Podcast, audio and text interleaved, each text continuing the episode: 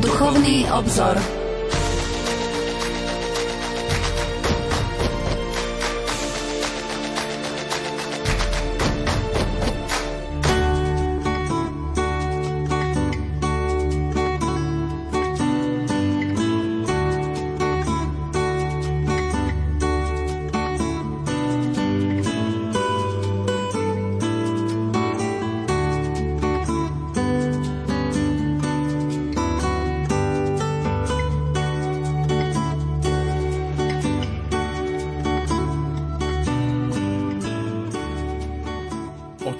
Odprosujúca modlitba na slávnosť Najsvetejšieho srdca Ježišovho.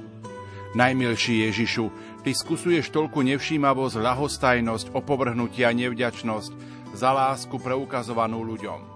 Hľa, my sklonení pred Tvojim oltárom, usilujeme sa osobitnou pobožnosťou odprosiť ťa za hriešnú nevšímavosť a krivdy, ktorými ľudia urážajú Tvoje najláskavejšie srdce. Uznávame, že ani my sme v minulosti neboli bez hriechu, ale pohnutí veľkou bolesťou to ľutujeme a prosíme ťa, predovšetkým o Tvoje milosrdenstvo voči nám, ktorí sme ochotní dobrovoľným odprosením Ti zadozučeniť za urážky, ktorými sme ťa urazili nielen my, ale aj tí, čo sa veľmi vzdialili od cesty spásy, a tebe, pastierovi a vodcovi tvrdošíne sa protivia nevierou, alebo pošliapali svoje krstné sluby a zhodili zo seba príjemné jarmo tvojich prikázaní.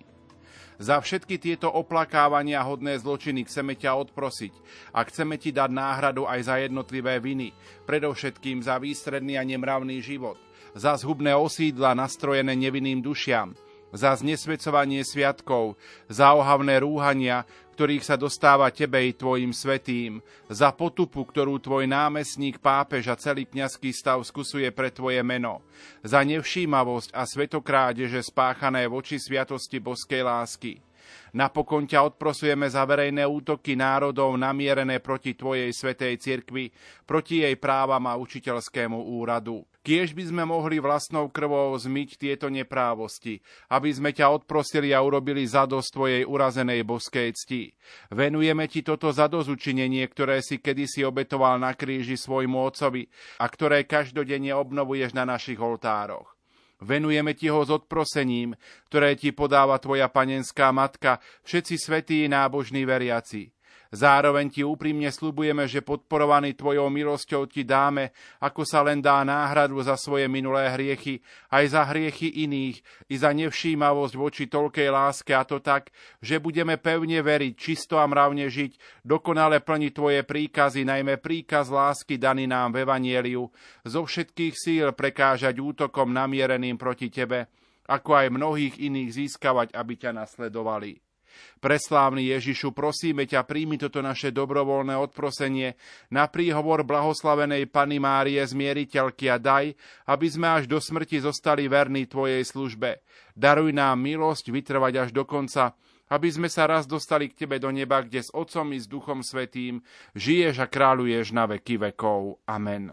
Opäť po týždni je hosťom v relácii Duchovný obzor profesor Anton Adam, ktorý prednáša v kňazskom seminári svätého Gorazda v Nitra, je kňazom Bansko-Bystrickej diecézy. Pán profesor, tak po týždni opäť požehnaný dobrý večer. Vitajte v štúdiu Rádia Lumen. Ďakujem pekne za privítanie v štúdiu Rádia Lumen. Prajem a vám aj všetkým poslucháčom požehnaný večer. Minulý týždeň sme začali rozoberať tému Sviatky pána v mesiaci jún.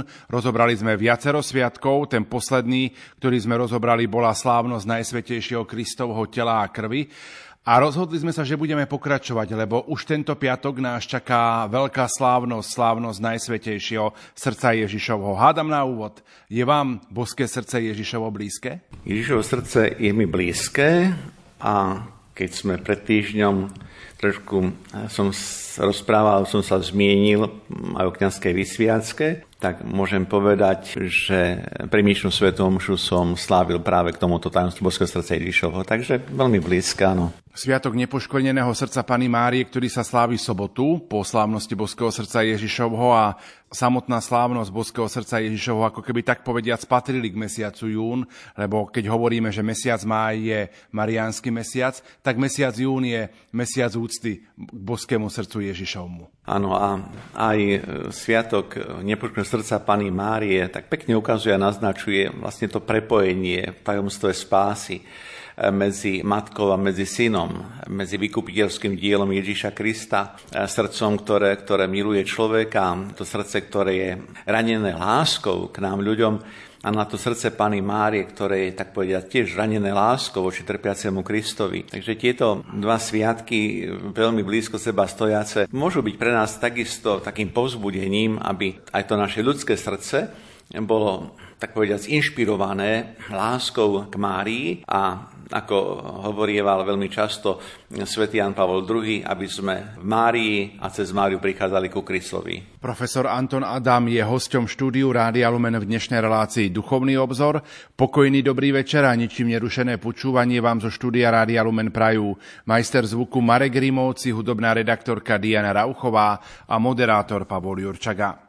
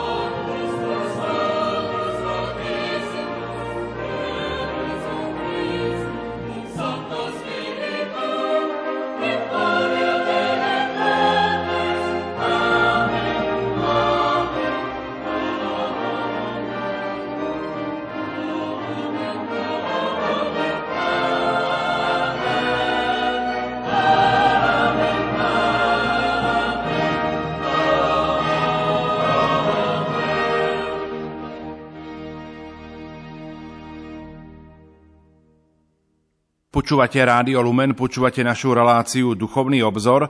24. júna je v liturgickom kalendári slávnosť Najsvetejšieho srdca Ježišovho. Priblížme poslucháčom nielen poslanie tohto sviatku, ale aj samotnej úcty k boskému srdcu Ježišovmu. Je dobré pripomenúť, že na mnohých miestach našho Slovenska je, e, sú zasvetené chrámy, Ježišovmu srdcu. E, kult k Ježišovmu srdcu je na Slovensku pomerne mm, aktívny, vlastne živý. Na mnohých miestach sú odpustové slávnosti a chcel by som ešte pripomenúť, že v deň Sviatku Ježišovo srdca je aj Svetový deň modlitieb za posvedcovanie kňazov, k čomu sa ešte samozrejme vec vrátime. Sviatok Najsvetejšieho Kristovo srdca je teda slavený prvý piatok po slávnosti Najsvetejšieho Kristovho tela a krvi, teda po Božom tele. Jedná sa o pohyblivý sviatok a aj keď sa tento kult spája s prisľúbeniami Ježišovo srdca svätej Margite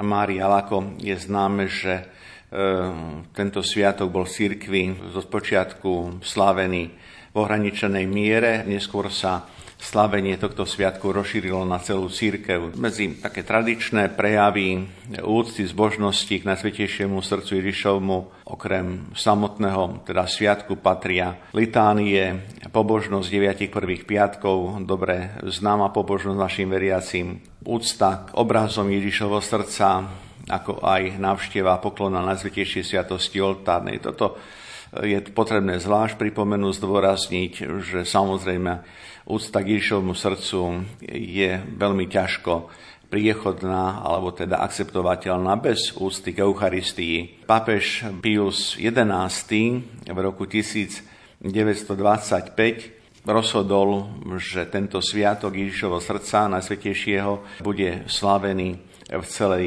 církvi a stanovil to na poslednú nedeľu v cirkevnom roku Krista kráľa. Neskôr sa tento vlastne čas e, zmenil, k tomu ešte, ešte, si niečo povieme. Pápež Pius XII v encyklike Haurietis Aquas, čo v slovenskom preklade znamená čerpať vodu, poukazuje práve na pramenie, z ktorých vychádza pobožnosť Najsvetejšieho srdca Ježišovho hovorí doslova Pius XII, nemožno povedať, že by takýto kult pochádzal do súkromných zjavení. Ani sa nesmie chápať v tom zmysle, že sa nečakane objavil v živote cirkvy. Tento kult totiž vznikol spontánne zo živej viery a v rústnej nábožnosti, ktorú vyvolené duše prechovávali voči osobe vykupiteľa a k jeho slavným ranám, ktoré kontemplatívnemu duchu veriacich najvýrečnejším spôsobom svedčia o nesmiennej láske. Pius XII to zdôrazní preto, lebo skôr ako boli zjavenia Ježišovho srdca svätej Margite Mária Alako,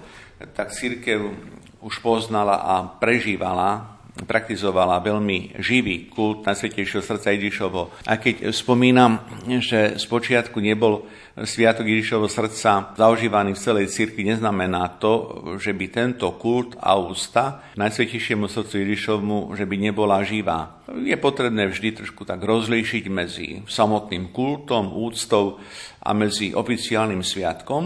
Z toho vyplýva aj také veľmi jednoznačné povzbudenie, aby sme sa neobmedzovali na úctu k Najsvetejšiemu srdcu Ježišovmu len a iba povedzme na mesiac jún a vyslovene na mesiac na, na tento sviatok, pretože to je úcta, ktorá prináleží Kristovi ako Boho človeku a som presvedčený, že v ktoromkoľvek dni, kedykoľvek roku eh, je vhodné si pripomenúť vlastne túto úctu.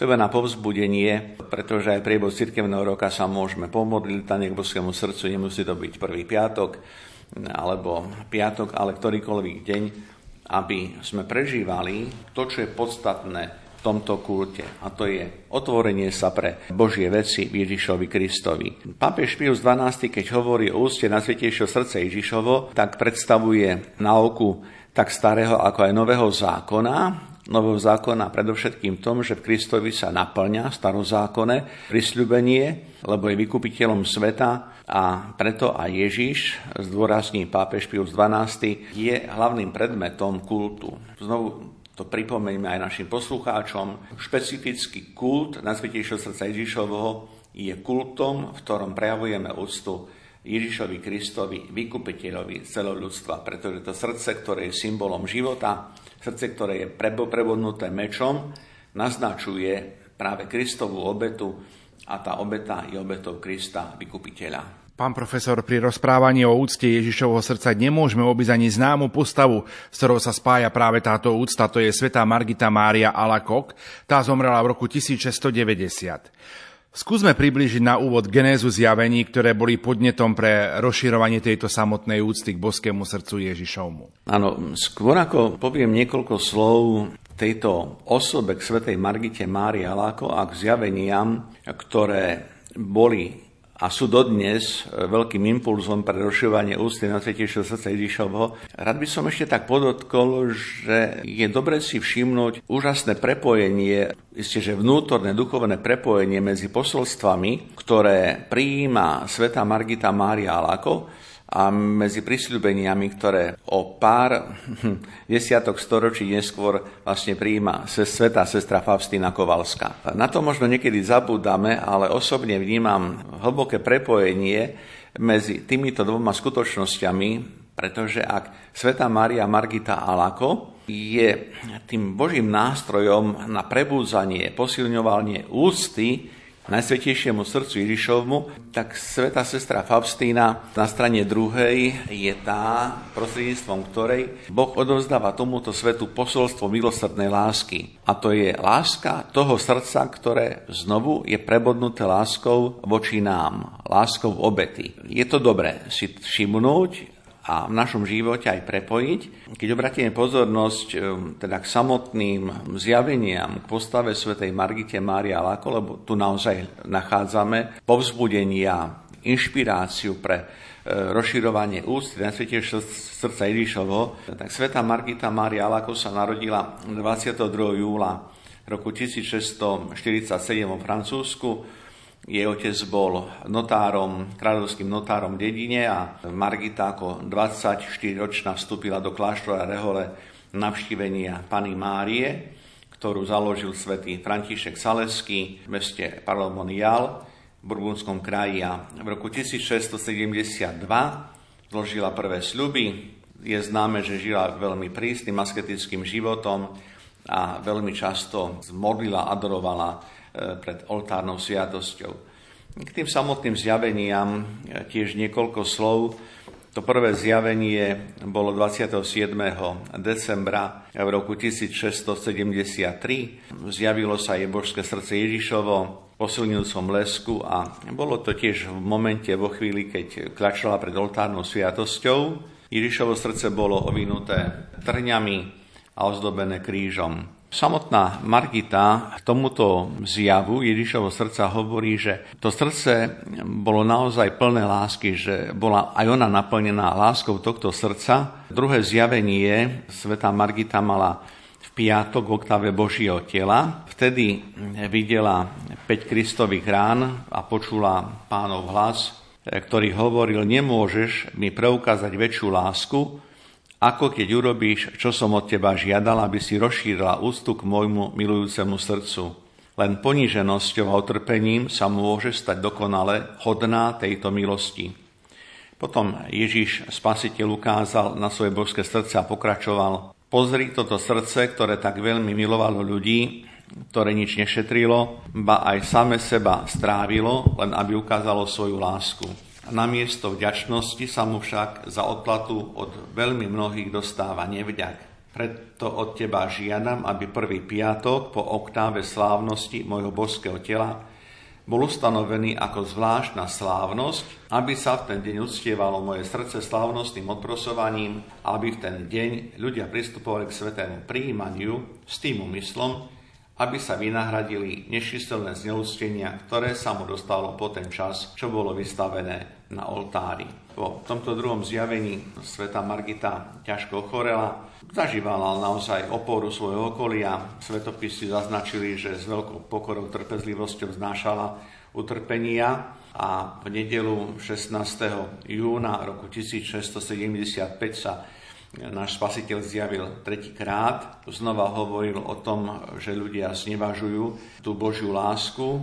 Hovoril o tom a žiadal, aby aj samotná Margita pristupovala prvý piatok mesiaca k svetému príjmaniu, aby tak aj ona napravala úrážky, ktoré postihnú v tom mesiaci najsvetejšiu sviatosť. To je doslova taký osobný apel Ježišovo srdca, osobný apel spasiteľa, ktorý adresuje Svetej Margite, aby vidíme, ako osobne bola, tak povediac, aktívna práve v tom odprosovaní, v konaní skutko výnáhrad Ježišovmu srdcu. Vidíme trošku to zvláštne, ale, ale veľmi hlboké prepojenie medzi vlastne Margitiným životom, kedy na jednej strane dlho zostáva v modlitbe pred oltárnou sviatosťou, teda ona posvedcuje seba v modlitbe, posvedcuje druhých a tento jej postoj, e, táto ústa k oltárnej sviatosti je pozvaním prostredníctvom Krista v Kristovi, aby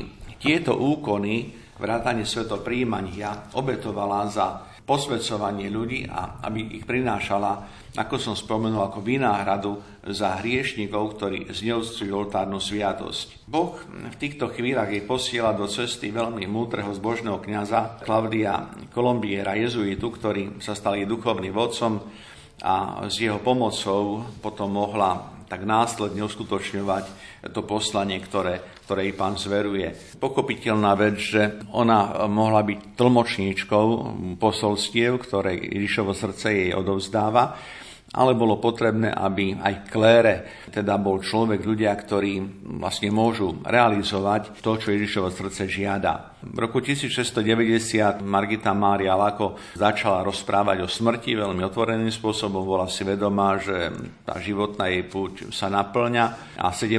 oktobra v tom istom roku 1690 po veku 43 rokov odchádza do väčšnosti. Možno ešte zo života spomenieme, že za blahoslavenú bola vyhlásená v roku 1864 a v roku 1920 bola povýšená na oltár a teda je uctievaná ako sveta. No a skutočne stalo sa realitou, že aj vďaka povzbudeniam, usmerneniu, ktoré sveta Margita Mária ako prijala do Božského srdca Ježišovho, sa táto úcta rozšírila do celého sveta a treba povedať, že dnes je táto sveta, úcta k svetému srdcu Ježišovmu naozaj živá. A to nie len u nás na Slovensku, ale táto úcta je živá v Európe a prejavy tejto úcty nachádzame naozaj v celom katolíckom svete. Tieto zjavenia, o ktorých som sa zmienil, zjavenia Najsvetejšieho srdca Ježišovho, svetej Margite Maria, ako pochopiteľná vec, že majú súkromný charakter.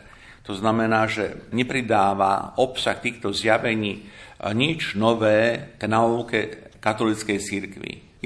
Ježišovo srdce, ktoré oslovuje Margitu Mária Lako, nepožaduje niečo, čo by bolo novým ale povzbudzuje k prehlbeniu. To je znovu skutočnosť človeka, ktorý žije svoj život viery v takom klasickom nastavení, ale času na čas je dobré nechať sa vyrušiť, uvedomiť si, že my máme ísť na hlbinu podľa Kristovo slova. A to je posolstvo, ktoré nám Ježiš zanecháva, Ježišovo srdce. Pápež Pius XII hovorí o zjaveniach Božského srdca Ježišovho, svätej Marie Margite Aláko a ich význam Pius XII vysvetlil týmito slovami. Ich dôležitosť spočíva v tom, že pán, ukazujúc svoje srdce nadprirodzeným a jedinečným spôsobom, ráčil pritiahnuť ľudské mysle ku kontemplácii a odstievaniu najmilostrednejšej lásky Boha k ľudskému pokoleniu. Ježiš poukázal na svoje srdce ako na symbol, ktorý hodným spôsobom môže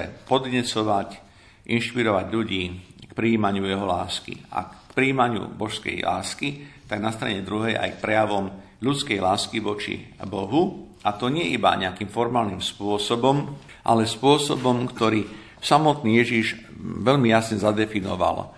Mal som vám príklad, aby ste robili tak, ako som ja urobil vám. Tak ako Ježiš povedal, nemilujte slovom, milujte skutkom a pravdou. A takýchto kristových výrokov je, je priamy odkaz posolstva, akým spôsobom má človek milovať Boha, vlastne cez blížneho.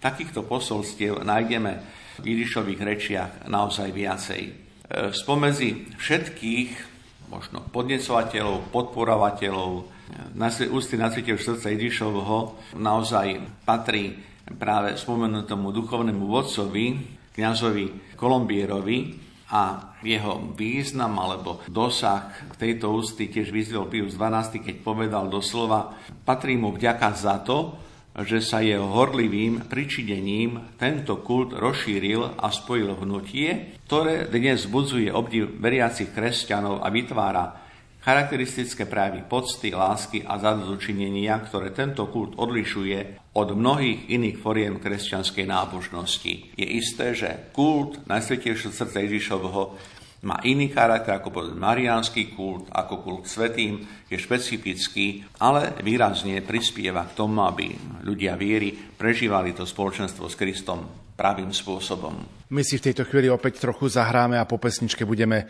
v našom rozprávaní pokračovať.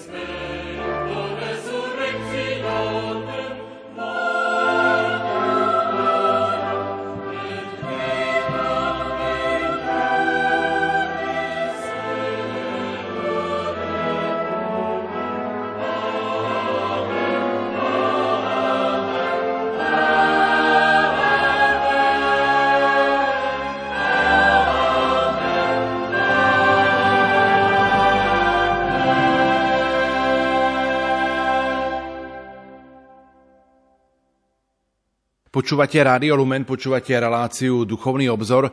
Venujeme sa piatkovej slávnosti Najsvetejšieho srdca Ježišovho. Našim hostom je profesor Anton Adam, ktorý prednáša v kňazskom seminári svätého Gorazda v Nitra, je kňazom Bansko-Bystrickej diecézy. Pán profesor, posuňme sa v našom rozprávaní opäť trošku ďalej. Spomínali ste tri zjavenia, ktoré mala svätá Margita Mária Alakok.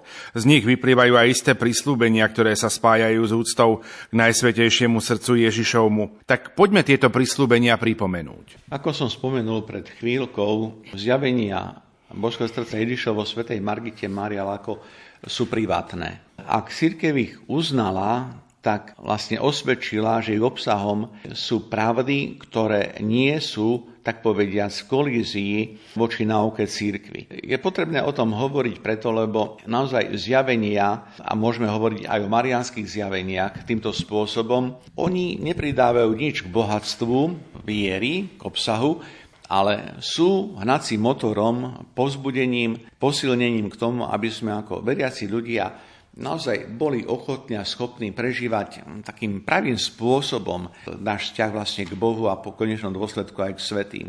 A e, tieto zjavenia, tak ako sme si ich spomenuli, oni naozaj prispeli k rozšíreniu úcty a k zveľadeniu duchovného života. To, keď povieme nejak tak sumáre, každý človek znovu potrebuje zovať osobný postoj k Ježišovmu srdcu. Každý z nás potrebuje možno vnútorne si povedať, aký ja mám postoj k Ježišovmu srdcu, čo mi toto srdce hovorí, akým spôsobom ja prežívam tú Ježišovú úctu alebo úctu k Ježišovmu srdcu, ako dokážem aplikovať to poznanie svojej viery pre praktický život. Bez osporu zostáva pravdou, že prisľúbenia Božského srdca Ježišovho boli odovzdané svätej Margite Mária Láko, my si ich pripomeňme, lebo sú dôležité a môžeme srdnúť do týchto bodov. Citelia Božského srdca Ježišovho, tak ako Ježišovo srdce to postupne zveruje svätej Margite Mária Láko, obsiahnu všetky milosti potrebné pre ich stav. Ježišovo srdce prisľubuje ctiteľom svojho srdca pokoj v rodinách, ďalej potechu vo všetkých protivenstvách, následne ochranu v živote ale osobitne v hodine smrti. Ježišovo srdce prisľubuje požehnanie na všetky podujatia. Ježišovo srdce je nekonečným morom milosrdenstva v srdci hriešnikov, teda tí, ktorí prichádzajú k srdcu Ježišovmu ako k prameňu lásky, ktorá odpúšťa, zmieruje, dosiahnu toto zmierenie. Ježišovo srdce prisľubuje horlivosť pre vlážne duše. Ďalej horlivým dušiam prisľubuje pokrok dokonalosti požehnanie domom, v ktorých sa nachádza obraz Božského srdca Ježišovo, kde teda Ježišovo srdce je uctievané. A tu tiež by, by som rád pripomenul, že keď som ako mladý kňaz a potom tie prvé roky kňazstva, aj v dobe teda ešte socializmu chodieval do príbytkov našich veriacich, tak zostáva pravdou, že v tých našich príbytkoch naozaj sme nachádzali obrazy Božského srdca Ježišovho a mnohé príbytky si opatrovali, dodnes opatrujú malé e, sochy Ježišovho srdca. To znamená, že to nie je pre týchto ľudí a pre, pre nás nejaký amulet modernej doby, ale je to obraz, vyobrazenie, ktoré naozaj nám pripomenie, ku komu sa obraciame a je to pripomienka, ktorá znovu je povzbudením ísť a konať podobným spôsobom. Hovorím to preto, lebo je dobré, ak dnes možno pri nejakom upratovaní mladá generácia sa stretne s obratom Ježišovho srdca alebo sochov, nevyhazujme to, prosím vás. Lebo to je taká moderná doba, ktorá rada všetko vyhadzuje. Ako sa tomu hovorí, minimalistický štýl, tuším. Že Takže minimalistický štýl je veľmi nebezpečný, lebo ten sa dotýka aj duchovných vecí a mladí ľudia, alebo takáto generácia potom vyhodí aj to, čo, čo má aj pre staršiu generáciu veľký význam, veľký zmysel, teda tak na margo toho. Ďalej Ježišovo srdce je prísľubom pre kňazov, ktorí ho uctievajú a dáva prísľub napomáhania pri horlivom spravovaní ľudských duší A napokon tí, ktorí rozširujú ústu na svetejšie srdca Ježišovo, Ježišovo srdce dáva prístup, že budú zapísané v samotnom Ježišovom srdci. A napokon je tu zvláštny prísľub, prísľubenie Ježišovo srdca. Sľubujem prehojnom milosrdenstve svojho srdca, že tým, čo si vykonajú pobožnosť 9, po sebe nasledujúcich prvých piatkov dám milosť kajúcnosti, že nezomrú bez mojej milosti, ani bez prijatia svetých sviatostí a moje srdce im bude bezpečným útočišťom v hodinu smrti. Ja som citoval toto prisľúbenie a k tomu by som ešte rád povedal pár slov, lebo znovu aj v našom národe medzi našimi veriacimi ľuďmi tých vlastne 9 prvých piatkov je dobre známych a ľudia si ich konajú radi a opakovane. Ale povzbudenie pre všetkých, ktorí máme účasť na tejto relácii, nech je, aby tá inšpirácia bola naozaj so zámerom vyprosovania si toho duchovného dobra, aby to neostalo pri zbožnom zvyku. A ešte asi jedna poznámočka, ktorá dovolím si, bude smerovať aj do toho pastoračného pôsobenia, je také ohromné, aspoň ja to tak vnímam, tak to poviem tak, ako to cítim, lebo som sa stretol s tým, že niekedy sa pri príprave k sviatosti birmovania, keď sa pripravujú birmovanci, vyžaduje, aby birmovanci absolvovali pobožnosť 9 prvých piatkov. Ja v tom vidím problém. Problém v tom, že vlastne ľudí, ktorí sa pripravujú k svetosti birmovania, k niečomu silíme. Ja to vnímam tak, že je ohromné, keď tá príprava k sviatosti birmovania je tak efektívna, že birmovanci, čo príjmu dary Ducha Svetého, sa jednoducho z osobnej iniciatívy stanú tými, ktorí prebudení, ísť aj cez katekézy pri príprave na birmovku, sa rozhodnú ísť a vykonajú si túto pobožnosť. Ja som to musel spomenúť preto, lebo viete, birmovanec, ktorý sa nedokáže ešte zorientovať a je to pre neho niekedy španielská dedina, obrazne povedané, on najskôr potrebuje porozumieť vlastne, o čom to je. A položiť to ako, tak povediac, podmienujúcu skutočnosť, že pôjdeš na birmovku, keď budeš mať 9 prvých piatkov, sa mi nejaví veľmi, veľmi šťastné. To možno aj do tých našich rádov a do toho nášho prostredia, také povzbudenie, aby sme boli správnym spôsobom podporovateľmi tejto myšlienky, aby mladí ľudia rozumeli tomu, aký to vlastne má zmysel a posolstvo. Pápež Pius XII, ktorého spomíname, sa dotýka niekoľkokrát pri slúbení e, svätej Márii Margite Aláko a hovorí o autenticite nielen týchto prisľúbení, ale upozorňuje, a tu citujem pápeža Pia XII., ktorý hovorí, samotné prisľúbenia nemôžu byť hlavným motorom našej pobožnosti k najsvetejšiemu srdcu Ježišovmu. Veriaci človek má konať voči Bohu nie ako obchodník, ktorý bude rátať, čo všetko urobil, skutky dobročinej a milosrdnej lásky, majú byť prejavom ďaky za jeho lásku, ktorá sa zjavuje v osobe a diele Ježíša Krista. Ak naša láska bude mať takýto charakter, Boh nikdy nezabude na našu odmenu, lebo Boh je väčší ako naše srdcia vie všetko. No k týmto slovám Pia 12. nemusíme nič dodávať. A toto už iba tak trošku zdôrazníme. Naozaj, nebuďme ako obchodníci. Nebuďme ako tí, ktorí by chceli prichádzať Ježišovmu srdcu výmenným obchodom. Ježišu, ja tebe to a ty mne ono. Ako by sme mohli zhodnotiť, respektíve poukázať na význam kultu Najsvetejšieho srdca Ježišovho, pán profesor? Myslím si, že z toho, čo odznieva v našej relácii, je, je naozaj jasné, že tento kult má špecifické miesto v živote, v živote nás veriacich ľudí. Je to kult osoby Ježíša Krista, teda nie iba samotného srdca, pretože srdce je naozaj tým symbolom lásky, obety, ale ak uctievame Ježišovo srdce, podobne môžeme hovoriť o úcte k najsvetejšej, najsvetejšej Kristovej krvi. Vždy je to kult ústa, ktorá smeruje k samotnej osobe Ježíša Krista, ktorý v obete kríža dokonal dielo zmierenia a prináša svetú spásu. Hlavným, alebo teda bezprostredným kultom alebo predmetom pobožnosti Ježišovo srdca je samozrejme Ježišovo srdce. Preto to srdce a stvorená láska k ľuďom je predmetom srdca, lebo takým plným spôsobom dokážeme tej rovine našho ľudského vnímania akceptovať to, čo je nám blízke, lebo keď hovoríme o našich vzťahoch, tak naozaj používam ten termín srdca. Srdce, ktoré miluje, srdce, ktoré je otvorené. Človek, ktorý má dobré srdce, to znamená človek, ktorý nás prijíma, ktorý jednoducho dokáže s nami komunikovať. A to je krásny obraz práve Irišovo srdca, ktoré komunikuje napriek tomu, že my sme nehodní a doslova niekedy, niekedy hriešní. Pápež Pius XII, ktorý naozaj je jasné, že bol veľkým ctiteľom Ježišovho srdca, pripomína slova pápeža Leva 13. z 19.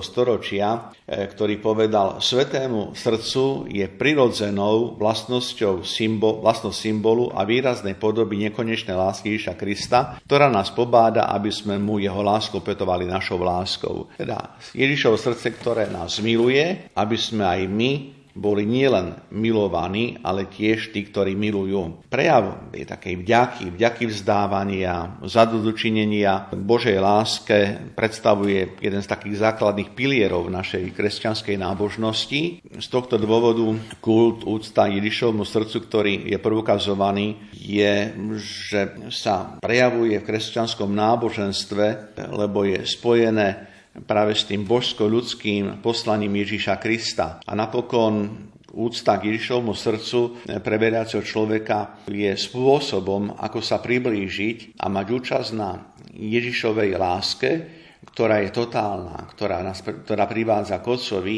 A tu zaznieva to Ježišovo slovo. Ja som cesta, pravda a život. Nik neprichádza k Otcovi, ak nejde cez mňa. A práve Ježišovo srdce je doslova do písmena takým základom toho, aby sme sa osobne priam intímne spájali vlastne s Ježišom Kristom. Samotný kult Ježišovho srdca, aj keď je preferovaný a aj teraz ho zdôrazňujeme, tento kult nie je a nemôže byť prekážkou ďalšej úcty jednak voči Bohu, povedzme voči svetým, Naopak, tento kult Ježišovho srdca nech podnecuje nás ešte k osobn- o takej osobnejšej činej účasti na prejavu ústy voči voči Bohu, najmä k Eucharistii, ako som sa dnes už zmienil, a pochopiteľná vec aj vlastne k svetým. Čo je dôležité, majme starosť o to, aby prejav úcty voči Ježišovmu srdcu neostával v tej vonkajšej rovine, aby to nebolo iba o modlitbe, aby to nebolo len aj iba o možno aj tých skutkoch seba zapierania, ale aby to bolo osobné seba darovanie sa Bohu. Kristovi. Človek ako ten, ktorý pristupuje k Bohu s túžbou darovať seba samého. Prijímame dar a tento dar chceme aj dať vlastne Bohu a týmto spôsobom darovať sa aj druhým. Z toho vlastne vyplýva hlboký duchovný úžitok. Lebo vtedy a takým spôsobom naše duchovné smerovanie nebude iba hľadaním osobnej dôstojnosti, osobnej zbožnosti, ale bude to zbožnosť, ktorá chce pozvihnúť aj druhých. Kresťan má byť dobroprajný, nielen materiálnych dobrách voči blížnemu, ale my máme byť dobroprajní aj v duchovných veciach. To znamená, náš duchovný život nech je bohatý aj preto, nech sa stáva bohatý preto, aby sme mohli povzbudiť naozaj aj našich blížnych. A ešte v tomto kontexte slova, ktoré som spomínal, tak pripomeňme si aj pápeža Františka, ktorý povedal na sviatok Najsvetejšieho srdca Ježišovho aj tieto slova. Pastier podľa vzoru Ježiša má srdce slobodné zanechať svoje veci, než je v zrátávaní toho, čo má a služobných chodín, nie je duchovným účtovníkom, ale dobrým Samaritánom, ktorý hľadá toho, kto je v núzi. Je pastierom, nie inšpektorom stáda a venuje sa poslaniu nie na 50 či 60% ale celou svojou bytosťou.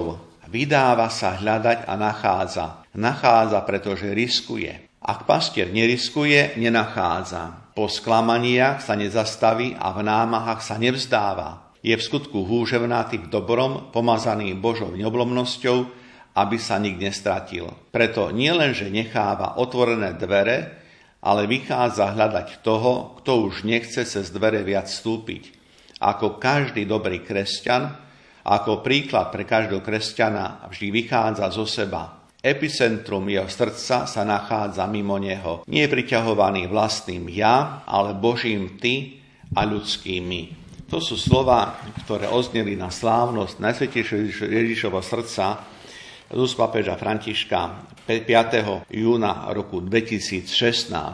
Mohli sme si všimnúť, že tieto myšlienky pápeža Františka, ktoré som citoval, sú naozaj blízke duchovnému posolstvu, ktoré nám zanechal pápež Pius XII, ktorý práve hovoril o tom, aký ten vzťah Ježišovmu srdcu má byť. A napokon pripomeňme aj svetov Jana Pavla II., ktorý iste je viac známy ako ten, ktorý bol veľkým ctiteľom pani Márie, ale mal pochopiteľná vec blízko Ježišovmu srdcu a on nás povzbudzuje týmito slovami.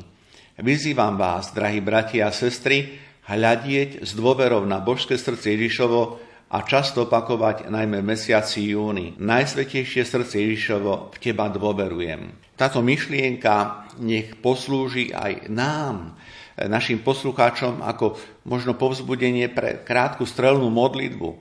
Je to prozba, ktorá je hlboká, bohatá, teda znovu ešte raz pripomíname, Najsvetejšie srdce Ježišovo dôverujem v Teba. Nech tento vzdých, nábožný úkon nám zostane veľmi blízky. Pápež František pri zmienenej slávnosti Ježišovo srdca v roku 2016 potom ešte ďalej pokračoval a povedal, srdce Kristovo pastiera pozná iba dva smery, pána a ľudí a dodal, aby sme mohli nášmu srdcu horieť láskou Ježiša, dobropastiera, môžeme sa cvičiť osvojovanie si troch činností, ktoré nám predkladajú vlastne liturgia církvy. Hľadať, zašľňovať sa a radovať. Teda hľadajme Ježišovo srdce, aby bolo prítomné v našom živote, začneme sa do jeho lásky, aby naše srdce malo účasť na láske Ježišovo srdca a napokon z toho nech plinie naozaj pravá kresťanská radosť, že patríme Kristovi. Aké sú úkony posvetenia Najsvetejšieho srdca Ježišovho? Spomeňme tie základné. Svetý pápež Pius X nariadil, aby na sviatok Najsvetejšieho srdca Ježišovo bola vystavená oltárna sviatosť, aby sa vykonalo zasvetenie k Najsvetejšiemu srdcu Ježišovmu. To je to, čo je dobre známe z praxe.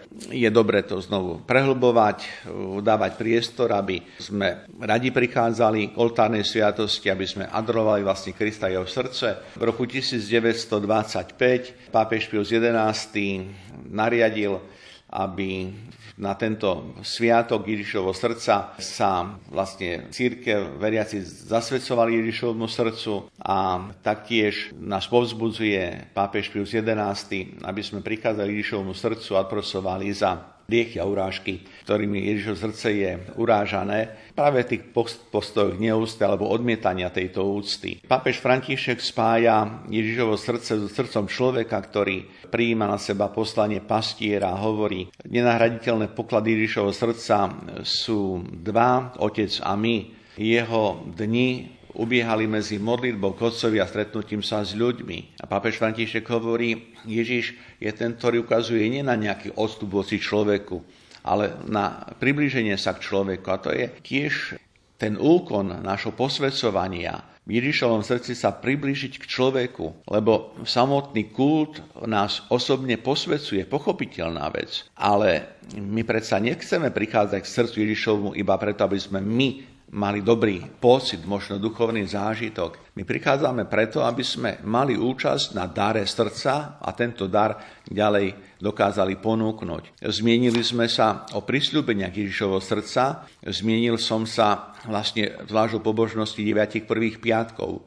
To sú všetko tie spôsoby, ktorými sa zasvedcujeme a pokopiteľná vec, že nesmieme zabudnúť na dobre známu samotnú modlitbu zasvetenia, ktorú sa modlíme pri každej pobožnosti, zvlášť na prvý piatok mesiaci, keď sa koná pobožnosť božskému srdcu Ježišovmu. Nech teda je toto naše smerovanie naozaj k Ježišovi ako smerovanie, ktoré nás dokáže inšpirovať pre správny a dobrý život, preto aby sme boli aj my otvorení láskou službe našich blížnych.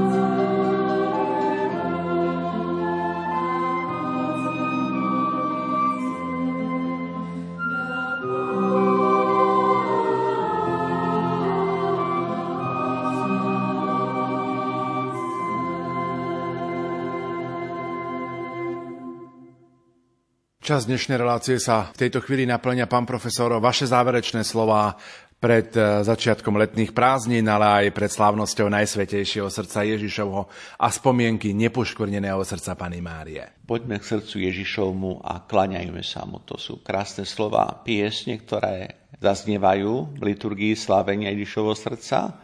Áno, prichádzajme radi k Ježišovmu srdcu, aj k nepoškvrnenému srdcu Pany Márie. Pestujme v sebe takú právu úctu k srdcu Ježišovmu aj k srdcu Pany Márie. Nie ako nejakú povinnú formu našej zbožnosti, ale ako osobné vedomie a presvedčenie, že naozaj v srdci nachádzame prameň dobra, zdroj dobra a prosím, aby sme sa takými aj stávali, lebo tento svet znovu iba opakujeme, je chorý na nedostatok lásky. Tento svet prekypuje egoizmom, prekypuje individualizmom, ale tomuto svetu a žiaľ aj častokrát nám, veriacim, chýba prijatie svojho blížneho.